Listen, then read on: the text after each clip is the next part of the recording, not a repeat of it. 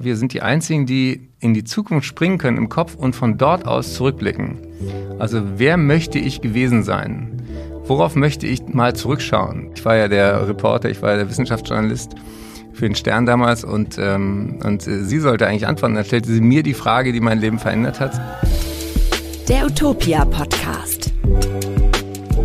Hallo und herzlich willkommen zu einer neuen Serie in unserem Podcast, dem Utopia Changemaker Podcast. In diesem werde ich, Martin, Chefredakteur von utopia.de, mit Menschen sprechen, die einen besonderen, einen wichtigen oder einen außergewöhnlichen Beitrag für Nachhaltigkeit und Klimaschutz leisten. Das werden mal mehr, mal weniger bekannte Menschen sein und es werden mal große und mal die kleineren Themen sein. Es wird aber immer um beides gehen, um die Sache selbst, genauso um die Person dahinter. Das heißt, ich interessiere mich dabei selbstverständlich dafür, für was genau sich meine Gäste warum einsetzen, wie sie mit anderen zusammenarbeiten, was sie dabei bisher erreicht haben und was sie noch erreichen wollen. Ich möchte aber auch herausfinden, wie sie zu ihrem spezifischen Engagement gekommen sind und wie dieses möglicherweise wiederum ihr eigenes Leben verändert hat. Und warum starten wir überhaupt jetzt mit dieser neuen Podcast-Serie? Die Motivation dafür ist bei mir aus dem Wissen entstanden, dass viele Menschen, die uns hören oder lesen, selbst bereits ziemlich nachhaltig leben und ich gleichzeitig vermehrt die Erfahrung mache, dass insbesondere bei diesen Menschen verstärkt das Gefühl entsteht, ihr privater, individueller Einsatz bringt wenig, insbesondere beim Überthema Klimakrise. Ich will versuchen, mit der Changemaker-Serie hier eine Brücke zu schlagen und zeigen, dass viel Gutes passiert, weil Menschen sich für nachhaltige Veränderung einsetzen und dass es viele Möglichkeiten gibt, genau das zu tun. Ich finde, zwischen dem in Anführungszeichen bloß nachhaltig konsumierenden Verbraucher und der Vollzeitaktivistin ist viel Raum, seinen eigenen Weg zu finden. Kurz gesagt, mir geht es darum zu inspirieren, Mut zu machen und einen positiven Blick auf die Zukunft zu teilen. So, nach dieser kleinen Vorrede freue ich mich, euch jetzt meinen ersten Gast vorzustellen. Den kennen vermutlich alle von euch. Er ist Arzt, Kabarettist und Autor. Bekannt wurde er vor allem durch seine humorvollen TV-Auftritte und Bücher, in denen er medizinische Themen einem breiten Publikum zugänglich macht. Seit einiger Zeit widmet er sich vor allem einem Thema, wofür er sein berufliches Leben auch radikal verändert hat. Auf seiner Website schreibt er, ich habe meine Bühnenkarriere an den Nagel gehängt und setze mich mit meiner Stiftung dafür ein, die nötige Veränderung zu schaffen, um der Klimakrise als größter Gesundheitsgefahr des 21. Jahrhunderts mit den Mitteln der Wissenschaft, Kommunikation, Kunst und generationsübergreifender Vernetzung positiv zu begegnen. Willkommen im Changemaker Podcast, Eckhard von Hirschhausen. Ich freue mich wirklich sehr, dich als ersten Gast hier zu haben. Hallo Martin. Bevor wir loslegen, noch ein kleiner Hinweis. Wir kennen uns schon und duzen uns und würden das auch in diesem Gespräch fortführen. Bin ich sehr mit einverstanden. Das ist ja auch bei Podcasts äh, inzwischen fast äh, wirklich überall üblich, dass man sich duzt. Das ist ja auch das Medium, was ein bisschen persönlicher und direkter auch ähm, sein soll. Und deswegen freue ich mich, dass du mich als äh, Opening, als, als Vorgruppe sozusagen für Change äh, Makers hier ausgewählt hast. Danke. Ja, da hake ich dann doch gleich ein und sage, ich muss auch immer abwägen ne, zwischen journalistischer professioneller Distanz und, und der Nähe zu den Gästen, aber letzteres ist mir in diesem Fall eindeutig lieber. Ähm, beim Du kam mir noch gerade, ich habe neulich einen Post von dir auf einem sozialen Netzwerk gesehen, in dem du sehr charmant darauf hingewiesen hast, dass es nicht weniger als sieben falsche gängige Schreibweisen deines Vornamens gibt. Ähm, wird er denn öfter richtig oder falsch geschrieben? ich habe aufgehört zu zählen, aber ähm, ich habe auch oft meine Eltern gefragt, meine Geschwister heißen Martin, Christian, Verena, wo jeder weiß, wie man die schreibt. Ähm, äh, warum sie bei mir so einen äh, äh, relativ sperrigen altdeutschen Namen gewählt haben. Sie konnten es mir nicht so richtig erklären. Aber ähm, der große Vorteil, wenn man so einen Namen hat, der so nach ausklingendem Mittelalter klingt, man sieht dann auch ab der Lebensmittel immer jünger aus, als, als die Leute denken, das ist wie ein Eckart sein müsste. Und äh, ich schreibe mich E-C-K-A-R-T und äh, akzeptiere auch alles andere. Und äh, in der Schule wurde ich sowieso immer nur Ecki genannt. Das ist doch schön. Ja, und die Akzeptanz von Fehlern, die gefällt mir auch immer. Auf demselben sozialen Netzwerk wurde ich neulich automatisiert aufgefordert, dir einen Glückwunsch zu senden zu vier Jahren Stiftung Gesunde Erde, gesunde Menschen. Das hole ich hiermit sehr gern persönlich nach. Ja, der, der, die, die Zeit vergeht schnell. Und ich würde dich dazu fragen, ähm, wie kam es denn dazu, dass du vor vier Jahren gesagt hast, ich gründe jetzt diese Stiftung, um mich ähm, fortan mit ihr für Klima- und Gesundheitsschutz einzu setzen. Ja, es kommt mir tatsächlich ein bisschen vor wie gestern. Auf der anderen Seite haben wir ähm, gerade eine neue Broschüre ähm, gemacht und äh, ich bin auch super happy, A, mit dem ganzen tollen Team und B, mit dem, was wir auch in diesen vier Jahren bereits erreichen konnten. Eigentlich geht die Geschichte einen Tick früher los, nämlich äh, vor fünf Jahren habe ich beim Deutschen Nachhaltigkeitspreis äh, in Düsseldorf, wo ihr ja auch mit Utopia mal präsent seid, ähm, die Jane Goddell interviewen dürfen. Und äh, die war wirklich für mich ein Changemaker, eine Changemakerin. Und die äh, ist, wer, wer jemals noch die Chance hat, sie live zu erleben, sie ist jetzt bald 90, äh, tut das. Das ist wirklich eine der charismatischsten Stimmen für Artenschutz, für planetare Gesundheit, ja, für, für diesen Bewusstseinswandel, den wir brauchen, die es überhaupt auf der Erde gibt.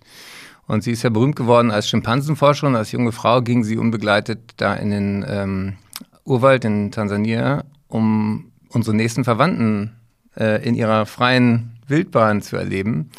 Und das machte sie weltberühmt, weil ganz viel von dem, was sie rausfand, ähm, war eben äh, nicht in der Biologenwelt von damals äh, sagen gerne gehört. Ich sagte äh, dann so zum Spaß, woran erkennt man Pioniere? An den Pfeilen im Rücken. Also alle Leute, die vorlaufen, werden nicht nur von dem Gegenwind gebremst, sondern auch immer aus den eigenen Reihen. Und Jane äh, hat mich wirklich sofort eingenommen für sich. Die hat eine ganz äh, zierliche Erscheinung, ist aber wirklich tough im, im Denken und ähm, in dem, wie sie auch mit mächtigen Menschen dieser Welt ganz klar Text spricht. Und mitten im Gespräch drehte sie so praktisch die, die Rollen um. Ich war ja der Reporter, ich war ja der Wissenschaftsjournalist für den Stern damals und, ähm, und äh, sie sollte eigentlich antworten. Dann stellte sie mir die Frage, die mein Leben verändert hat. Sie sagte, wenn wir Menschen immer betonen, dass wir die intelligenteste Art auf diesem Planeten sind, warum zerstören wir dann unser eigenes Zuhause? Und das war so ein Moment, wo, wo ich plötzlich wirklich innegehalten habe und schwieg und merkte, das ist die wichtigste Frage. Wenn wir so verdammt schlau sind, warum machen wir es nicht besser, obwohl wir es besser wüssten? Und seitdem begleitet mich die Frage. Und dann kam für mich natürlich die Entscheidung, mache ich das weiter sozusagen als ehrenamtliches Engagement oder mache ich da jetzt ähm, wirklich das, was man heute so gerne All-In nennt? Und ich merkte, es lässt mich nicht los. Und ähm, dann habe ich das Buch geschrieben, Mensch Erde, wir könnten es so schön haben, wo ich erstmal zusammengetragen habe, was es alles an Verbindung zwischen Gesundheit und Klima gibt. Und das war vor fünf Jahren noch echt ein Feld, wo sich nur ein ganz paar Leute überhaupt mit beschäftigt haben. Und inzwischen ist es Gott sei Dank viel stärker, aber die Probleme sind seitdem auch nicht kleiner geworden. Und dann wurde mir klar, eben wir müssen nicht die Erde retten, sondern uns. Und ähm, Jane hatte mit dieser Frage total recht, weil das, was fehlte in der Kommunikation, war wirklich dieser Bezug zu unserer körperlichen und auch seelischen Gesundheit. Da werden wir gleich noch mehr drüber sprechen. Aber das war für mich sozusagen der, der Moment, wo ich dann auch kapierte, das ist seit 50 Jahren, ich bin jetzt auch im Club of Rome in Deutschland aktiv, seit 50 Jahren gibt es diese Grenzen des Wachstums Recherche, die, die Zahlen liegen seit ewig vor. Es gibt seit, weiß nicht, über 150 Jahren die Erklärung für den Treibhauseffekt. Äh, übrigens auch von einer spannenden Frau entdeckt, erstmalig. Und ähm, was haben wir aus diesem Wissen gemacht? Was haben wir davon umgesetzt? Was haben wir ernst genommen?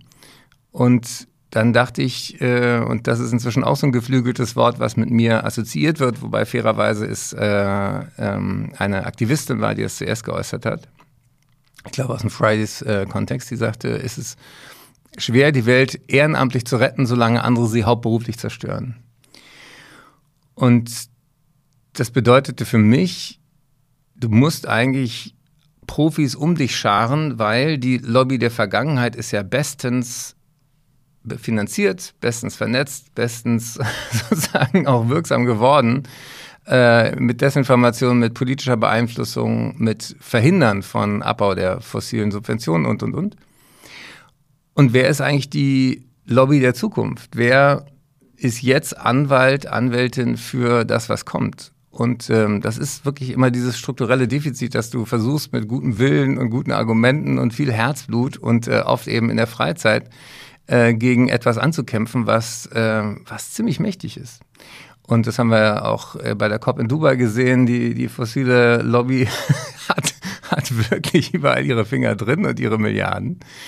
Und deswegen glaube ich so ein bisschen an dieses David gegen Goliath-Prinzip, dass wir mit äh, erstens mit Netzwerk, aber auch eben mit, äh, mit guten Leuten aus ganz unterschiedlichen Professionen eine Chance haben, die Kommunikation zu drehen. Und das ist im Prinzip das, was äh, die Stiftung Gesunde Erde, gesunde Menschen macht und äh, wo ich auch sagen möchte an dieser Stelle, Utopia ist für mich auch eine der wirklich relevantesten Plattformen überhaupt, um mich selber zu informieren, aber auch mich inspirieren zu lassen. Und deswegen finde ich toll, dass wir uns heute mal austauschen, was so dahinter steckt. Vielen Dank für das Lob. Ich würde vielleicht kurz noch mal ähm, zu Jane Goodall einhaken. Eine ehemalige Kollegin von mir hatte auch mal das Glück, sie interviewen zu dürfen und ich weiß, die war danach auch so richtig gerührt. Also sie schafft es, Leute zu bewegen.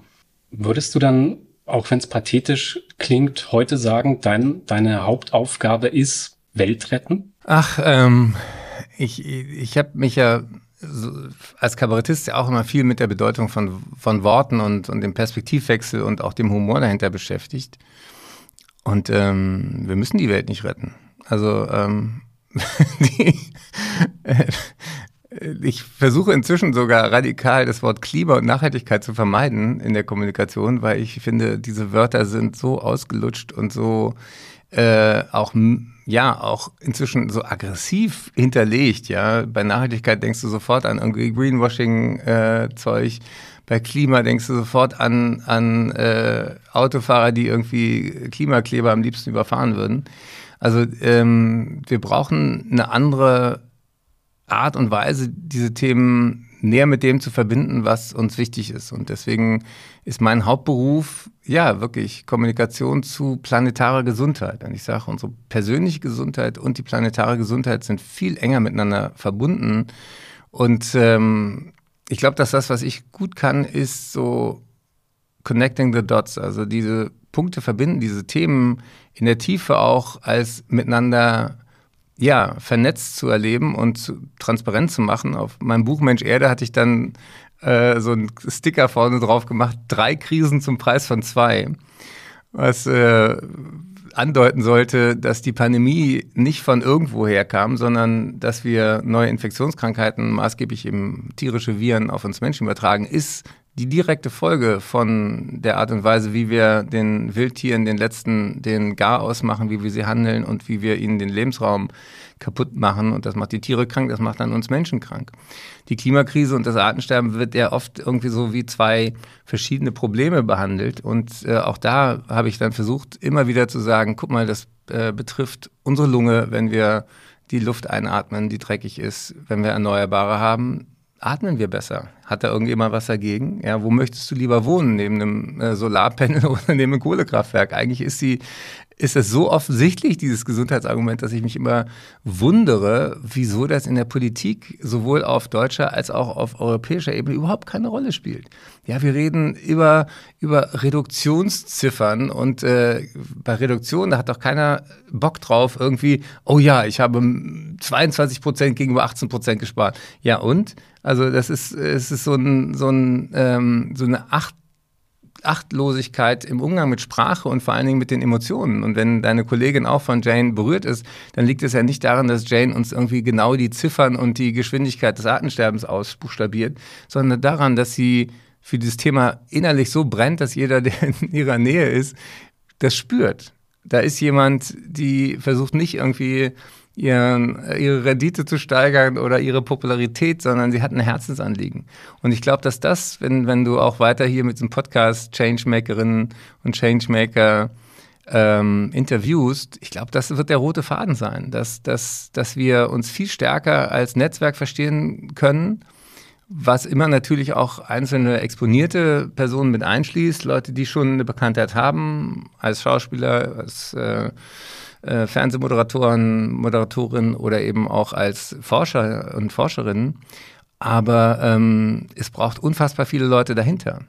Und äh, die sind genauso wichtig, damit dieses Netzwerk trägt und damit es äh, auch, und das äh, wäre auch ein Thema, was mich interessiert, wie ihr damit umgeht, damit wir nicht alle bekloppt werden. Also du, wenn du dich tagtäglich mit dem Suizid der Menschheit beschäftigst, das macht ja auch was mit dir. Das ist, das ist tatsächlich so. Ich mache das ja jetzt auch schon lange. Diesbezüglich fand ich auch spannend, was du zum Begriff Nachhaltigkeit gesagt hast. Ähm, ich weiß noch, als wir mit Utopia gestartet sind, ähm, da haben wir eigentlich das, den Begriff vermieden, schlichtweg, weil er zu langweilig war. Das hat niemanden interessiert. Hm. Als dann Fridays for Future kam, ähm, konnte man Nachhaltigkeit plötzlich sagen. Und das hatte eine Bedeutung und das hatte eine Wirkungskraft. Diese Wirk Wirkungskraft in meiner Wahrnehmung hat aber eben auch dazu geführt, dass dieser Begriff jetzt für Widerstand sorgt. In allerlei, mhm. in allerlei Gruppierungen. Jetzt springe ich aber nochmal und zwar zum zum Gesundheitsthema oder zu deinem Weg, wie du die Leute erreichst. Würdest du sagen, dir gelingt es besser, die Leute, so allgemein das jetzt auch klingt, über den Gesundheitsaspekt der Klimaerwärmung zu erreichen, als wenn du im Gegensatz beispielsweise darüber sprichst, dass ähm, der Amazonas-Regenwald ein Kipppunkt ist, der bedrohliche Auswirkungen haben kann, wenn er denn weiter abgeholzt wird oder ähm, ähnlich das Abschmelzen des arktischen Eismeeres, das auch ein Klimakipppunkt Punkt ist, gelingt es tatsächlich besser mit dem Aspekt, deine Gesundheit ist bedroht? Ja, das habe ich, das Gefühl und äh, ich bin ja auch im Herzen immer Arzt und Wissenschaftsjournalist geblieben. Dafür gibt es auch eine Menge Evidenz. Also ähm, es gibt ja diese äh, wunderbaren ähm, sozialpsychologischen Umfragen auch von More in Common, die kann ich auch jedem empfehlen. Wir können ja auch hier unter dem Podcast noch ein paar Links tun. Ähm, More in Common stellt zum Beispiel eben die Frage, ähm, äh, was ist ihnen wichtig, was sind ihre Werte. Und es gibt ja dann auch in, in der Sozialforschung so verschiedene Milieus, da gibt es die, die, ähm, die progressiveren und die konservativeren und so weiter. Und da kommt raus, und das ist wirklich äh, super, wenn man sich daran wieder erinnert, allen Menschen ist Gesundheit wichtig. Ja, egal was du willst, egal woran du glaubst, wenn du die Leute fragst, was wünschst du dir für dich und deine Nächsten, ist immer Gesundheit ganz oben auf der Liste. Und deswegen finde ich es so wichtig, auch bei diesen Themen immer wieder zu betonen, was betrifft uns alle und wo kannst du dich auch nicht rauskaufen. Also ähm, als dieses äh, verkackte Heizungsgesetz von allen Seiten torpediert wurde, hat Stefan Rahmsdorf, die ich sehr schätze, einer der wichtigsten Klimawissenschaftler der Welt ähm, und ähm, ein toller Kommunikator, kann ich sehr empfehlen, auch ähm, sein Video mit Harald Lesch zur AfD, aber das kenne ich ja. Das ist auch, das, also der, der, der hat immer wieder ähm, gute Formen gefunden, den wunden Punkt zu treffen. Und zum Heizungsgesetz hat er, hat er äh, einen genialen Satz rausgehauen. Er sagte, was sie privat in ihrem Keller machen, ist ihre Sache. Was bei ihnen aus dem Schornstein kommt, geht uns alle an.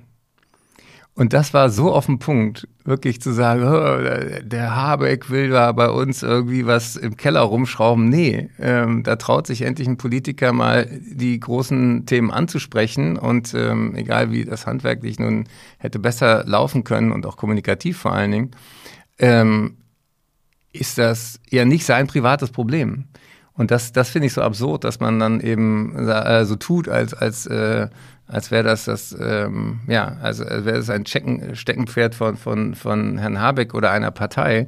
Und deswegen glaube ich, um auf deine Frage zurückzukommen, dass dieser Gesundheitsaspekt wirklich super wichtig ist, weil er A, verschiedene Milieus, B, verschiedene Generationen und eben auch verschiedene ähm, politische Parteien überbrücken kann. Dieses Thema gehört nicht nur einer Generation, es gehört auch nicht einer Partei.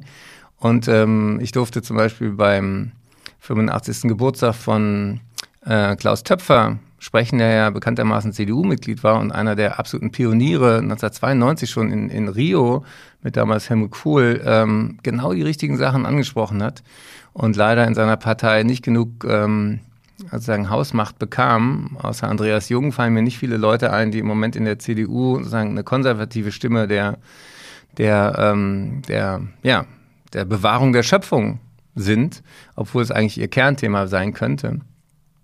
Und ich, deswegen ähm, finde ich gut, wenn wir, wenn wir sagen, ich bin ein großer Fan, Fan von Paul Watzlawick, dem, dem, der dieses Buch äh, Anleitung zum Unglücklichsein geschrieben hat, der sich ja auch viel mit Kommunikation beschäftigt hat und der sagt einen sehr wichtigen Satz, if something doesn't work, do something different.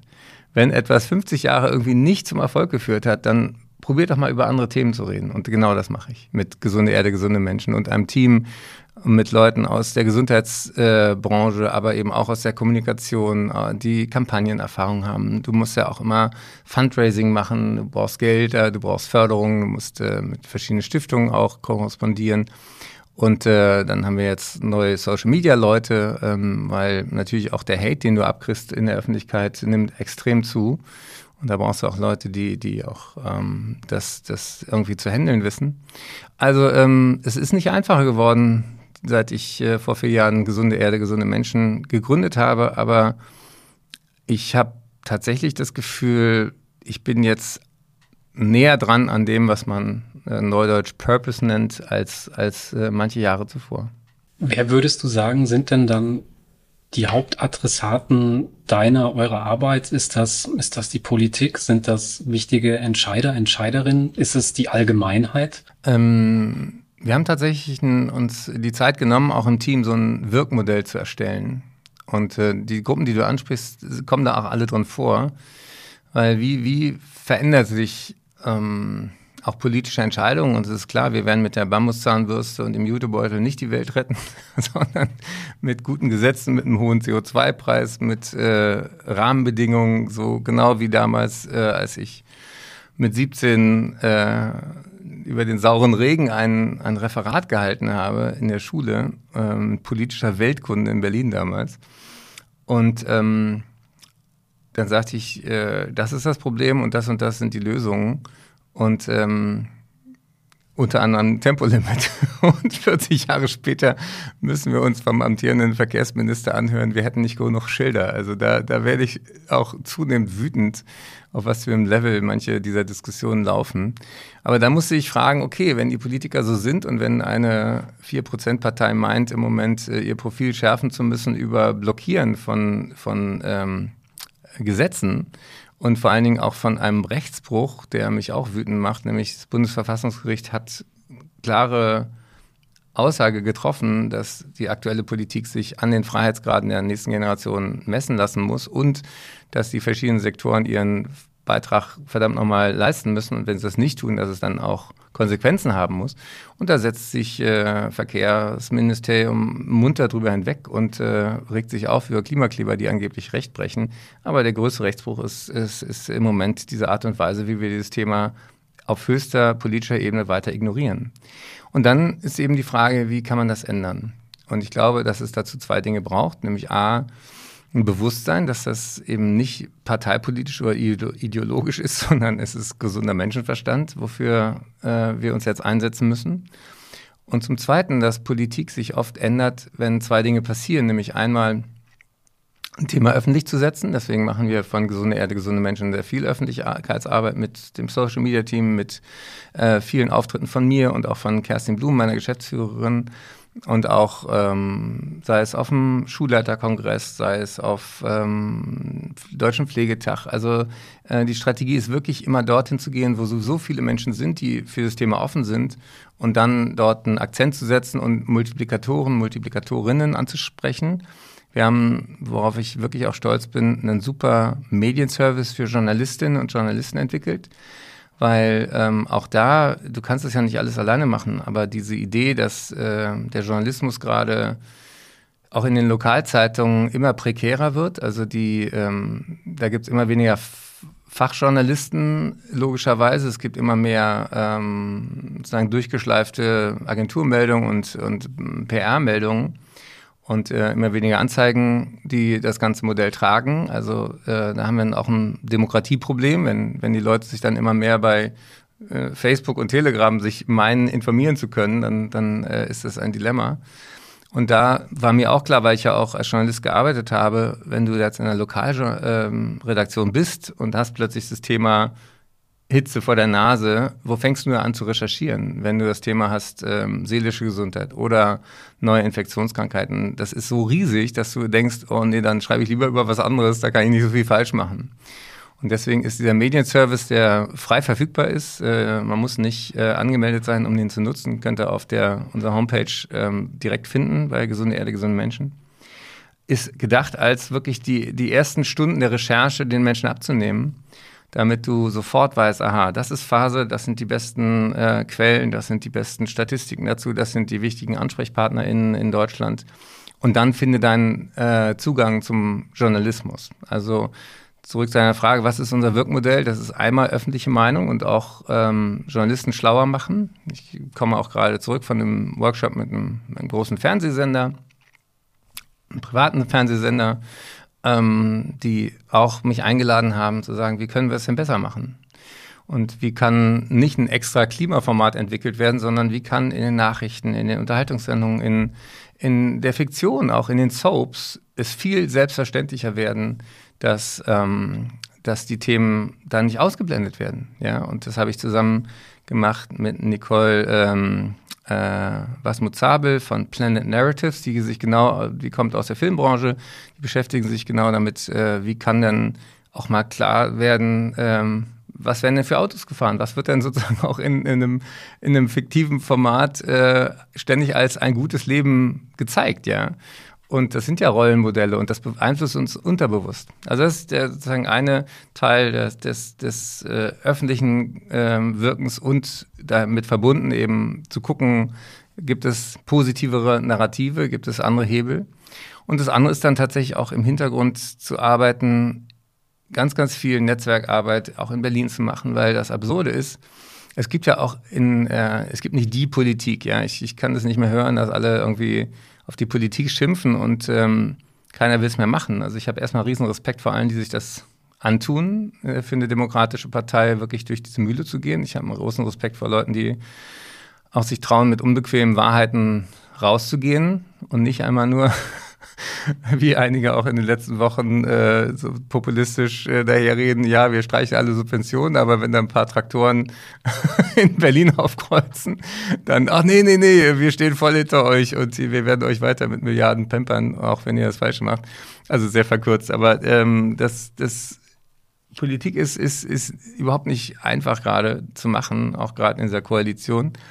Und deswegen finde ich es wichtig, respektvoll mit Politikern aller demokratischen Parteien umzugehen, aber ihnen auch immer wieder sagen, wissen Sie eigentlich, dass zwei Türen weiter an dem und dem Thema auch gedacht, geforscht, ähm, schon Ideen entstehen. Weil ähm, wir immer, wenn es neue Probleme gibt, sagen, auf das Problem stoßen, dass ja erstmal die große Frage des Beamtenapparats ist, äh, bin ich zuständig oder nicht? Und wenn du jetzt zum Beispiel so ein Thema wie Hitze nimmst, ja, das ist mit Abstand das größte Problem im Gesundheitswesen jetzt schon nach vorne raus. 100.000 Hitzetoten in Europa letztes Jahr, kaum bekannt. Außer wenn man bei Utopia regelmäßig äh, auch darüber sich informiert. Und ähm, Wem gehört denn das Thema Hitze? Ja, da gibt es einen Gesundheitsminister. Der hat jetzt endlich, nachdem Frankreich schon seit 2003 an diesem Thema dran ist, angefangen, jetzt äh, Hitzeschutzpläne anzukündigen. Dadurch ist noch keiner gerettet, aber zumindest fängt man jetzt an, da äh, darauf Wert zu legen. Viel zu spät, aber immerhin. Dann gibt es äh, ein Umweltbundesamt, was äh, auch für die Messung von Luftschadstoffen, Wasserschadstoffen zuständig ist und auch Hitze erfasst. Dann gibt es ähm, für den Klimabereich inzwischen auch sowohl im Ministerium für wirtschaftliche Zusammenarbeit, BMZ, als auch im Auswärtigen Amt Leute, die dann natürlich richtigermaßen sagen, der Atmosphäre ist egal, aus welchem Land ein CO2-Molekül kam, wenn wir anderen Ländern helfen können, eine Just Transition, also einen schnelleren Wechsel zu Erneuerbaren hinzukriegen, ist das äh, sehr, sehr effektiv. Also ähm, du, du hast äh, dann die Zuständigkeit wie in den Kommunen und so weiter. Also wenn du, wenn du da mal tiefer einsteigst, kannst du nur bekloppt werden. Und was dann hilft, ist eben genauso wie bei gesunde Erde, gesunde Menschen inzwischen, ich glaube, äh, mit allen drumherum sind wir jetzt 15 Leute, ähm, hilft das, dass, dass auch die Politiker und Politikerinnen, die sich da engagieren, eine Möglichkeit haben, sich zu vernetzen jenseits dieses Apparates. Und äh, innerhalb der Hierarchieebenen in den Ministerien ist das oft mühsam, aber dadurch, dass ich sozusagen wie so ein Hofnarr ja äh, manchmal Zugang habe, jenseits dieser Hierarchieebenen, ähm, ist das total wichtig, dass man dann äh, auch sozusagen wie so ein ähm, äh, ja, ich, ich, ich sehe das äh, immer vor mir wie so ein ähm, ja, so ein äh, Vernetzen das steht erstmal nirgendwo auf einer, äh, auf einer Jobbeschreibung. Da gibt es auch erstmal niemand, der genau dafür auch Geld auf den Tisch legt, ähm, im Gegensatz zu fossiler Lobby. Aber das ist, glaube ich, super wirksam.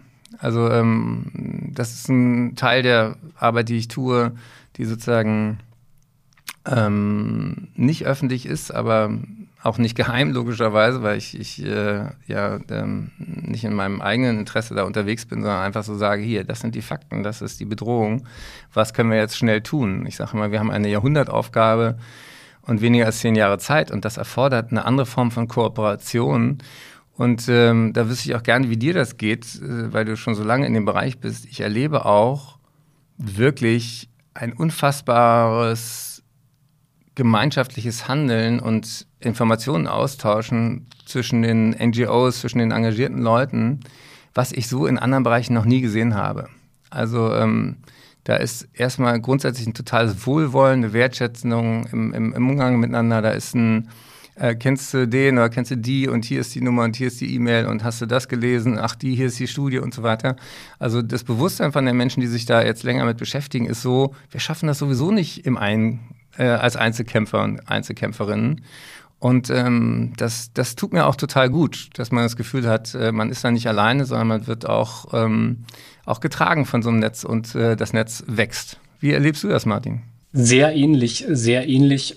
Ich kann aber auch dazu sagen, dass ich merke, na doch, was mich schon begeistert ist, wie viele neue Akteure, Akteurinnen in den letzten Jahren da dazu kamen. Ich würde behaupten, mhm. das ist auch mit Fridays for Future gestartet, die da wirklich ähm, den Stein ins Rollen gebracht haben und ja, ich erlebe das auch nach wie vor alles, alles sehr positiv. Ähm, was mich auch schwer gerade begeistert, ähm, an, an deiner Geschichte, an deiner Erzählung, an, an eurem Engagement mit der Stiftung ist, ähm, in wie viele Richtungen ihr versucht zu wirken. Ähm, andererseits, es hört sich wahnsinnig anstrengend an. Wie geht's dir damit? ist es auch. Ja, also ähm, ich dachte, ich habe jetzt äh, meine Zeitschrift mit äh, Hirschhausen Gesund Leben ist eingestellt. Ich mache auch diese Abnehmen-App nicht mehr, damit ich auch da ich sozusagen zu verkaufen habe und nicht an, angreifbar bin. Ähm, ich habe auch nicht vor, aktuell ein Buch zu schreiben oder äh, wieder im größeren Stil auf Tour zu gehen. Also ich habe äh, mich von vielen Dingen erstmal verabschiedet, was auch schmerzhaft war, weil ich habe das ja super gerne gemacht. Und ähm, ab und an äh, organisiere ich mir Auftritte, einfach so, um, um auch äh, ein bisschen in die Übung zu bleiben und ähm, um auch ähm, Menschen die Chance zu geben, mich nochmal voll in meinem Element zu erleben. Wer mein Bühnenprogramm nicht kennt, es gibt es jetzt in der ARD-Mediathek, das ist zum, zu Neujahr gerade ausgestrahlt worden und ich kriege da auch gerade aus der Szene super schöne Rückmeldungen, dass die das gut finden, wie ich äh, da auch auf der Kabinetbühne, auch äh, in der ARD-Unterhaltung viele ernsthafte Themen untergebracht habe und das ist so ein bisschen mein Vermächtnis und deswegen bin ich auch happy, dass das jetzt äh, einmal noch im aktuellen Zustand aufgezeichnet wurde und jetzt verfügbar ist. Also wer, wer diese Art und Weise von Storytelling oder auch Klimakommunikation mit Humor erleben will, ähm, findet, ähm, findet das äh, in der ARD-Mediathek und auch in den Filmen, die, die wir machen. Aber es ist anstrengend. Ich, ich kann sie auch wirklich ja. empfehlen. Wirklich. Du, du warst ja auch in, in, in München mal, mal da, oder? Warst du live mal nee, dabei? Nee, live war ich tatsächlich nicht dabei. Nee. Ähm, aber ich lade dich jetzt schon ein, am 1. Mai am, äh, äh, bin ich im Zirkus Krone mit dem Thomas Otto vom Bayerischen Rundfunk, der, der äh, dort ein Gespräch macht. Und äh, da freue ich mich total drauf. Also alle, die das hören, äh, können auch gucken. Ich glaube, es gibt noch ein paar Karten. Das heißt ähm, Blaues Sofa, Thomas Otto, Bayerischer Rundfunk und Hirschhausen. Also so diese Live-Atmosphäre ist nach wie vor ein echtes Lebenselixier. Und ich glaube eben auch, und äh, wir haben uns ja auch immer wieder auf Kongressen gesehen, es ist total wichtig, dass wir jenseits dieser Zoom- und äh, Teams-Welt immer wieder auch Menschen ins Gesicht stehen, dass wir äh, auch ganz viel so auf Kongressen ist ja nicht das Programm, sondern das, was auf dem Gang passiert. Also wen triffst du, dann stehst du zufällig neben jemandem, ach, ihr kennt euch, nee, noch nicht und so. Ähm, also ich, diese, diese, diese Arbeit ist, ähm, ist einerseits anstrengend, aber auf der anderen Seite eben auch sehr beglückend, weil, ähm, weil ich dann auch immer wieder Beispiele tanke. Ich denke, ach, das wusste ich noch nicht, dass es das gibt. Und jetzt habe ich mich gerade auch mit der Situation in den Meeren beschäftigt. Und dann gibt es äh, coole Investitionsideen, wie man sowohl äh, Ernährungswende eben mit äh, dann bestimmten Algen kombinieren kann und, und daraus dann wieder was macht, was wie Thunfisch schmeckt. Und dann sind die Leute, die gerne Sushi essen, auch happy und so. Also äh, ich lerne jeden Tag tolle Sachen dazu. Und, ähm, und auch wenn natürlich im Moment die Faktenlage ist, wir sind in dem 2023 in dem heißesten Jahr seit, seit äh, Menschengedenken. Wir sind ähm, seit 2015, seit dem Paris-Abkommen, nicht auf einem Pfad der Reduktion, sondern die Treibhausgase steigen weiter. Ähm, wir sind beim Artensterben wirklich an einem Punkt, wo, wo viele Systeme kippen. Und ähm, also äh, du könntest jeden Tag in Panik verfallen oder eben dich auf das zu konzentrieren, was in deiner Macht steht. Und, und äh, das ist gesünder. Steht denn hinter deinem Engagement eine klare Vision für, sagen wir mal, wie eine nachhaltige Welt in 20, 30 Jahren aussehen könnte, sollte? Also die, die Welt in 30 Jahren wird, wird wahrscheinlich ohne mich auskommen. ich bin Jahrgang 67. Ich ähm, habe gerade eine Doku auch über die Zukunft der äh, Medizin gemacht und äh, da habe ich mir äh, auf Population.io nochmal meine Lebenserwartung ausgerechnet. Also ähm, äh, das ist insofern ähm, relevant, weil ich glaube, äh, und da komme ich nochmal sozusagen zu dem Jane-Beispiel, Jane hat im Interview äh, mich dann auch ähm, sehr überrascht mit, ich sagte immer, was ist so typisch menschlich? Ich dachte natürlich erstmal Humor. Da sagt sie, nee, Schimpansen haben auch eine Form von Humor, hat mir Beispiele dafür gegeben ja, unsere sozialen Gefühle. Ja, Schimpansen haben, machen das und das und äh, die trauern auch und, haben, haben auch ihre, ihre Netzwerke. Und dann sagte ich, was ist denn so wirklich so typisch menschlich? Und dann sagte sie, wir verabschieden uns. Da dachte ich, warum ist denn das relevant? Ja, wir verabschieden uns, weil wir Menschen wahrscheinlich die einzige Spezies auf diesem Planeten sind, die eine Idee von Zukunft haben, die jetzt nicht nur, ich Horte Nahrung, damit ich morgen was habe, sondern wir können uns zwei Dinge fragen. Nämlich einmal ähm, sehen wir uns wieder sozusagen. Äh, deswegen verabschieden wir uns. Wir sagen ja auf Wiedersehen.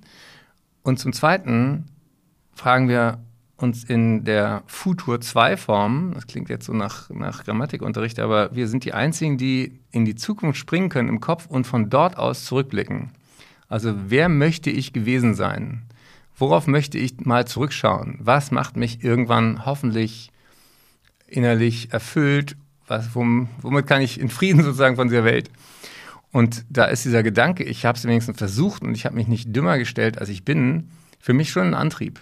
Weil wir werden alle gefragt werden, was habt ihr denn in diesen 20er Jahren, wo wir noch eine Chance hatten, ähm, äh, das Ruder rumzureißen, was habt ihr denn da gemacht? Was war euch denn wichtig? Und dann wünsche ich allen, dass wir dann gute Antworten haben, weil ähm, wenn wir dieses Jahrzehnt nicht nutzen und es verkacken, ich glaube, das werden wir uns und alle zukünftigen Generationen auch nicht verzeihen. Und das, das ist kein, kein gutes Gefühl. Also ähm, diese Frage positive Vision heißt einmal persönlich sagen mit einem halbwegs ähm, guten Gewissen äh, äh, den Rest seiner Zeit hier zu, zu leben. Und natürlich ist, ist mein Leben jenseits äh, von irgendeinem nachhaltigen, also mein CO2-Abdruck ist viel zu hoch. Äh, so wie von allen äh, ähm, Menschen, die, die A viel unterwegs sind und B ähm, die Möglichkeiten haben. Die Leute, die am meisten über Nachhaltigkeit reden, sind nachweislich die, die am meisten Ressourcen verbrauchen. Das ist auch ein, ein schmutziges Geheimnis.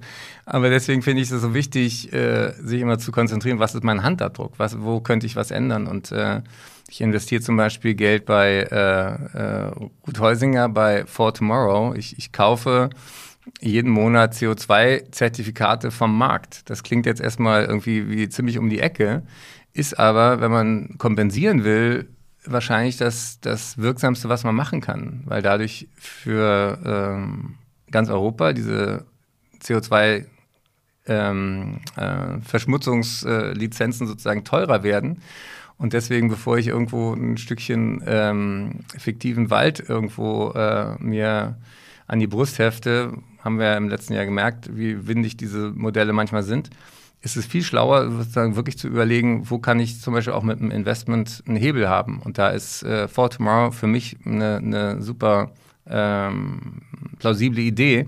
Also das heißt, ich, ich gucke, dass ich A, das, was ich verdrecke, kompensiere auf eine, eine auf eine gute Art und dann gucke ich natürlich auch, wo, ähm, wo kann man den Leuten wieder Lust auf Zukunft machen. Also wo wir in 20, 30 Jahren stehen werden ist, ähm, ist noch nicht entschieden. Und das, das, ist, das ist das Wichtigste, dass, dass äh, wir uns immer fragen, nicht, äh, was müssen wir tun, sondern was passiert, wenn wir nichts tun. Also menschliche Psychologie ist ja ganz oft, sagen, angstgesteuert. Das heißt, also wir merken, oh, da ist eine Gefahr. Als Kinder lernen wir dann im Keller zu pfeifen oder die Augen zuzumachen und denken, das ist, ist das Problem weg. Und ähm, ich habe mal diese Aphorismus geprägt, äh, unsere Reaktion der Klimakrise gegenüber ist so ein bisschen wie nachts wach werden mit voller Blase. Du weißt genau, was du mhm. tun musst. Du weißt auch, es wird von alleine nicht besser, aber menschlich, wie wir sind, denken wir, wenn ich ganz fest die Augen zumache, dann geht das Problem weg. Geht es nicht, ja. Also diese, diese Idee, Augen aufmachen, auch wenn es weh tut und tun, was zu tun ist, bietet dann ja auch die Chance, dann wieder weiter zu schlafen, im Sinne von auch ein gutes Leben zu feiern. Und deswegen glaube ich auch, dass diese ganz einfache Metapher gesunde Erde, gesunde Menschen dazu hilft, zu sagen, wo wollen wir denn hin? Und ich möchte gerne in einer Welt leben, wo wir 100% Erneuerbare haben, wo Luftverschmutzung nicht mehr der Killer Nummer eins ist. Ich möchte gerne in einer Welt leben, wo wir uns pflanzenbasiert ernähren, weltweit, und damit äh, unfassbar viel Tierleid ersparen, gleichzeitig auch alle Menschen satt werden können. Wir haben zweieinhalb Mal so viel Kalorien, wie wir bräuchten. Wir können auch neun Milliarden Menschen locker satt kriegen, wenn wir aufhören, so viel Kalorien in Tiere reinzuschieben, um aus 20 Kalorien eine zu machen. Das ist einfach Quatsch. Und ähm, deswegen positiv formuliert, äh, diese, der Verzicht auf Fleisch ist ein echter Verzicht, ist nämlich der Verzicht auf Herzinfarkt und Schlaganfall. Wir könnten viel gesünder leben. Wir könnten 150.000 Menschenleben jedes Jahr retten, nur durch die Anwendung dieser Planetary Health Diet, also einer pflanzenbasierten Ernährung, die ein bisschen Fisch, ein bisschen Fleisch beinhaltet, aber vor allen Dingen Gemüse, Nüsse, Hülsenfrüchte. Und ähm, das ist auch kein Verzicht, wenn, wenn, wenn es mir besser geht und allen drumherum auch und auch der Landwirtschaft. Also, äh, und ich träume von der Welt, wo, wo wir wieder Zeit haben zu entdecken, dass ein gutes Leben nicht gekoppelt ist an Ressourcen verballern. Also solange ich gefangen bin in dem Glauben, ich muss nach Bali oder nach Goa, um mich selbst zu finden, und dann fliege ich dahin zum Yoga-Seminar, zu dem äh, Guru oder äh, muss man Guru auch gendern? Guru, das ist eine gute Frage. Ähm, Weiß ich gar nicht, wie da der aktuelle Stand ist der, der ähm, Anleiterin. Der, ähm, und dann merke ich, wenn ich dann äh, da bin, shit, ich habe mich ja mitgenommen. Ich habe auch in, in Goa die gleichen Probleme wie hier. Dann kann ich vielleicht auch entdecken, dass äh, mit Freunden einen Spaziergang zu machen oder am Feuer, Lagerfeuer zu sitzen oder ein Buch zu lesen oder gemeinsam zu singen oder ein Konzert zu gehen oder zu einem Festival, dass das alle, alles Elemente sind, die ein gutes Leben ausmachen. Und solange wir immer glauben, so wie ich im Moment bin, bin ich nicht okay, ich muss was kaufen, ich muss weit weg, ich muss ähm, irgendwie ähm, andere Klamotten haben und ich verpasse gerade irgendwie das echte Leben, solange werden wir in diesem Hamsterrad sein. Und deswegen finde ich auch diese Frage, ähm, können wir uns bitte mal wieder darüber unterhalten, was ist denn wichtig? Ähm, was macht denn glücklich? Was brauchen wir denn wirklich? Und wir verbrauchen so viel, weil wir nicht wissen, was wir wirklich brauchen. Und ich sage immer, planetare Gesundheit ist auch so ein sperriges Wort, aber den Leuten wird es in einer Sekunde klar, wenn du sagst, Gesundheit beginnt nicht mit einer Tablette, einer Operation oder einem MRT. Gesundheit beginnt mit der Luft, die wir atmen, mit dem Wasser, was wir trinken, mit den Pflanzen, die wir essen, mit erträglichen Temperaturen und einem friedlichen Miteinander. Und äh, wenn du so darüber sprichst, sagen alle, stimmt, da bin ich auch für. Da bin ich auch für. Und zwar, du hast eben auch ähm, den Handabdruck abgesprochen in Abgrenzung des Fußabdrucks und letztlich ist ja auch mit Hintergrund des Changemaker Podcasts ähm, meiner Wahrnehmung nach Ja, wir haben auf Utopia schon viele Leserinnen und Leser oder auch Hörerinnen und Hörer, die sich einerseits vielleicht so ein bisschen für Nachhaltigkeit interessieren, viele auch ihr Privatleben relativ nachhaltig umgestellt haben. Und ich merke aber verstärkt bei diesen Leuten, ähm, ja, ich würde schon sagen, so eine Art Verstimmtheit bezüglich, bezüglich ihrer, ihres Wirkungsgrad in, in dem, was sie tun. Ähm, was wäre denn dein Tipp für Leute, die vielleicht nachhaltigkeitsinteressiert sind, privat vielleicht schon nachhaltiger leben, die aber vielleicht nicht, ähm, sagen wir mal, die Möglichkeiten, den Ehrgeiz haben, ähm, Vollzeitaktivistin oder ähnlich zu werden? Was würdest du denen mit auf den Weg geben? Drei Dinge. Das, das Wirksamste, was du tun kannst, ist darüber reden. Ja, ähm, also ich sage immer, schlau machen, Mund aufmachen und gerne auch in dieser Reihenfolge. Das wird auch nicht mehr eingehalten. Ähm, jeder kennt jemanden, der mehr bewegen kann als du. Also ich kenne dieses Small World Phänomenon, dieses kleine Weltding, dass jeder weltweit mit über sechs Zwischenstationen mit jedem anderen eigentlich in Kontakt ist. Das heißt, wenn wir uns ohnmächtig fühlen und wirkungslos, ist die wichtigste Frage, wen kennst du, auf den du einwirken kannst, der mehr bewirken kann als du? Und das ist, wenn man mal anfängt, darüber nachzudenken, jedem Menschen ähm, gar nicht so klar, dass er eine Wirkung hat. Also zum einen leben wir in Deutschland, das ist immer noch eins der freiesten Länder dieser Welt. Du kannst deinen Mund aufmachen, ohne in den Knast zu kommen oder hingerichtet zu werden. Das ist ein Riesenvorteil. Also es gibt nicht so wahnsinnig viele ähm, Länder, in denen es einfacher ist, sich zu engagieren als hier. Ähm, ich möchte auch gleich noch ein Wort zur AfD sagen, aber ähm, wirklich diese, die Stimme öffentlich zu erheben, ist total wichtig, weil wir ganz schnell das Gefühl haben, A, was bringt denn das? B, äh, die anderen interessiert das nicht und ich gehe allen mit meinem äh, Öko-Ding da auch noch auf den Keks und ähm, werde irgendwann nicht mehr zum Essen eingeladen, wenn, man, wenn, wenn, Männer so gerne Fleisch kochen, weil es so simpel ist und nicht schnibbeln wollen für was leckeres pflanzenbasiertes. Ähm, also dieses Gefühl, wirksam zu sein, das muss man sich erkämpfen. Und man muss sich auch erkämpfen, dass, dass wir die Welt alleine nicht retten können und es sich trotzdem lohnt, für jede Tonne CO2 zu kämpfen, für, jede, für jeden, der eine andere Wahlentscheidung trifft hinsichtlich Nachhaltigkeit, äh, für jeden, der in seinem Privaten auch die, die direkten Dinge tut, nämlich Heizung runterdrehen, Pulli anziehen, ähm, mit der Bahn fahren, wenn sie dann fährt. Ähm, und ähm, all diese Dinge, die natürlich Utopia rauf und runter auch schon kommuniziert. Ähm, aber das Wirksamste ist wirklich, sich klarzumachen, äh, Netzwerke verändern Politik. In der Kommune, wie auch im Bund, wie auch auf der EU-Ebene. Und ähm, ich habe äh, in letzter Zeit zwei Plattformen, wo ich mit dem Gedanken spiele, kann man die irgendwie in Deutschland ähm, adaptieren. Das eine ist ein Format, wo man mit anderen gemeinsam drei Abende verbringt. Das heißt The Week. Das ist von ähm, äh, dem großartigen äh, Frederic Laloux. Ähm, das sind so kleine Videos, die gibt es im Moment nur auf Englisch, aber es wird gerade an der deutschen Version auch davon gearbeitet. Äh, da bin ich auch mit beteiligt in, in dem Prozess. Äh, das kann ich sehr empfehlen, also sich wirklich drei Abende Zeit zu nehmen mit Menschen, die man mag und im Vertrauen, vertraulichen Rahmen. Einmal am ersten Abend lernt man sozusagen, wo sind wir gerade? Am zweiten Abend lernt man mit diesen auch negativen Gefühlen umzugehen. Am dritten Abend lernt man dann, äh, wo ist dein persönlicher Hebel. Das zweite ähm, ist eine Plattform takethejump.org äh, in England, wo wir auch überlegen, ob wir das mit gesunde Erde, gesunde Menschen irgendwie in Deutschland äh, adaptieren. Weil da gibt es auch so eine spielerische Community, die äh, sagt, hier, hier sind sechs Bereiche, such dir einen aus, mach da den ersten Jump und dann gucke, wie sich das äh, äh, anfühlt und äh, wo du weitermachen kannst. Also ähm, der Tipp ist nicht alle Bereiche sofort gleichzeitig anzugehen. Das ist wie bei Diäten zum Scheitern verurteilt. Aber ähm, es, es lohnt sich diese Schritte.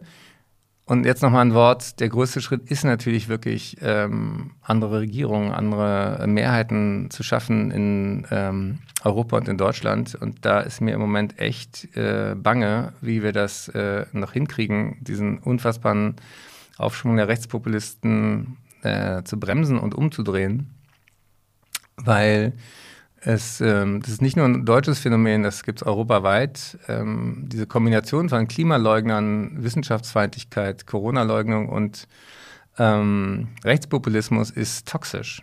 Und ähm, die ist gefährlich für unsere Demokratie, die ist gefährlich für unser Zusammenleben, die ist auch gefährlich für alle Erfolge, die wir schon hatten. Ich habe äh, diesen äh, Karlowitz-Preis bekommen, wo es um nachhaltige Kommunikation ging und ähm, da wurde ich, äh, da habe ich den äh, EU-Umweltkommissar kennengelernt, der diesen äh, Nature Restoration Act durchgebracht hat. Ja, mit ein paar Stimmen.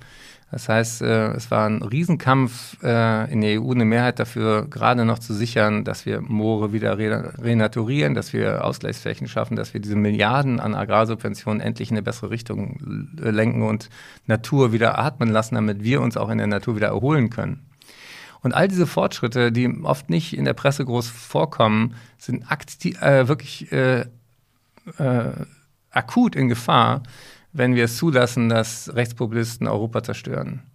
Und ähm, deswegen müssen wir uns auch immer wieder innehaltend äh, verneigen vor allen, die da auch diese, dieses dicke Brett auf politischer Ebene bohren und die brauchen jetzt auch Mehrheiten, die brauchen unsere Unterstützung in der Öffentlichkeit, aber eben auch an, an der Wahlurne.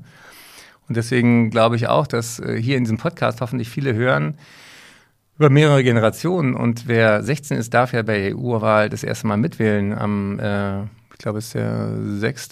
Juni oder Anfang Juni ist die Wahl. Und ähm, ich habe so einen Slogan im Hinterkopf, ähm, der soll nicht despektierlich wirken. Bring die Oma mit zur Urne, damit Europa weiterlebt. also ähm, es muss cool sein, alle, die vielleicht denken, ach Europa, was habe ich denn damit zu tun? Äh, mitzubringen, zu sagen, ey, wir gehen da als ganze Familie hin äh, und wir machen vorher mal ein Valomat und wir gucken mal, was, welche Parteien wirklich äh, Zukunftsinteressen für die nächste Generation auch auf dem Schirm haben. Und die Oma ist genauso wichtig mit ihrer Stimme wie der Onkel, die Tante, die Nachbarn. Also, dass jeder sich versteht als ein Wahlkämpfer für ein demokratisches Europa. Und natürlich auch für alle, die das in den äh, Ländern, in denen auch die Landtagswahlen dieses Jahr stattfinden, hören, ähm, auch da wirklich äh, Respekt vor allen, die sich da demokratisch engagieren. In vielen Kommunen, in vielen Dörfern traut man sich das kaum mehr. Das ist, es ist unfassbar, äh, dass äh, wir 1945 so klar waren, nie wieder Krieg und nie wieder Faschismus in Deutschland. Und äh, beides ist wirklich ähm, in jeder Generation sich neu zu erkämpfen. Und ähm, das, das sind die dicken Bretter und ähm, da wirklich so sich klar zu machen, manchmal sind es ein paar einzelne Stimmen und ähm, du wirst auch nicht jeden sofort überzeugen, aber fang dieses Gespräch an, trau dich den Mund aufzumachen, auch wenn du selber unsicher bist. Trau dich über Dinge zu reden, die dir wichtig sind. Für ein wertegeleitetes Gespräch sag nicht, äh, alle, die das machen, sind so und so und äh, nur die Doofen und so. Das hilft überhaupt nicht. Aber zu sagen, was ist denn dir richtig wichtig? Ist das Gesundheit? Ist das Heimat? Ist das ähm, ja, Zukunftsperspektive. Wovor hast du Angst? Was macht dir Sorgen? Wie könnte eine Lösung aussehen? Also wirklich diese Gespräche jeden Tag zu führen, ähm, das ist ein bisschen zäh, aber das ist mit das Wichtigste, was jeder, der diesen Changemaker-Podcast äh, gehört hat, machen kann, um selbst zu einem Changemaker zu werden. Das war doch der perfekte Appell zum Abschluss. Ich danke dir sehr für das Gespräch, für die vielen inspirierenden Worte und auch vor allem für dein Engagement. Danke, Martin. Das äh, gilt für euch bei Utopia gleichermaßen. Danke dir. Der Utopia Podcast.